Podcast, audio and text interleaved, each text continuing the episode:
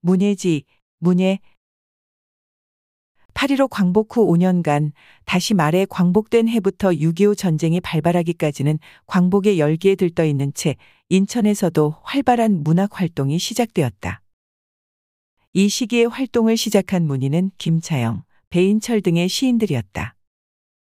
김차영은 광복 후 인천에서 최초로 문예탑이라는 문예지 성격의 동인지를 발간했는데 비록 등사판으로 제작했지만 광복 후 우리나라 최초의 문예동인지라고 할 수 있다.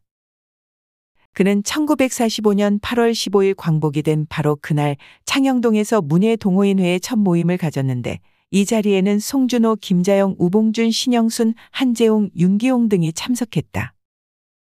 이들이 주도한 신문화협회라는 동호인회에서 문예탑을 펴낸 것이다. 그러나 인천에도 문학가 동맹이라는 좌익계 문학단체가 결성되면서 신문화협회 동인에 속해 있던 많은 사람들을 흡수해간 바람에 신문화협회는 자연히 와해되었다고 김차영은 수레하였다. 배인철은 광복과 함께 인천이 배출한 실로 특이한 시인으로서 그의 흑인 시는 주목을 끌었다. 그는 일본 대학 영문과 출신으로 인천에 주둔한 미군 부대에서 통역관으로 일하고 있었다. 광복되던 해 10월에 신포동에 있는 유명한 술집을 접수하여 예술가의 집이라는 간판을 내건 일도 있었다. 거기 덧붙여 신예술가 협회라는 단체를 결성하기도 했는데 여기 참가한 문의는 이미 기성 시인으로 알려진 오장환, 서정주, 김광균을 포함하여 서울에서 많은 문인들이 오르내렸으며 특히 오장환, 서정주 등은 용동 큰오물 거리를 휩쓸고 다니다시피 하였다고 김차영은 증언하였다. 1920년대까지도 인천의 문학을 제대로 언급할 만한 처지가 못 되었다.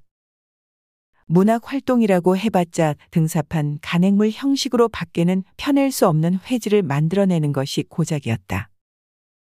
습작시대는 1925년경 극작가 진우촌이 주도해 만든 동인지로 3집까지 발행된 것으로 알려져 있다.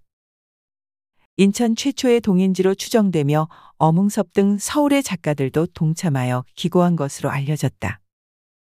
또한 이 무렵 신문기자이면서 문인이 되고자 한 김도인이 월미라는 잡지를 의욕적으로 발행한 기록이 보이는가 하면 30년대 후반에는 우봉준이 아이생활이라는 잡지를 통해 박목월, 박화목과 같은 장내 아동문학 및 시단의 거목이 되는 사람들과 함께 작품 활동을 한 기록도 보인다. 이 시기에 기억할 만한 또 하나는 남생이의 현덕과 1940년대에 문단에 들어선 함세덕 등이라 하겠다.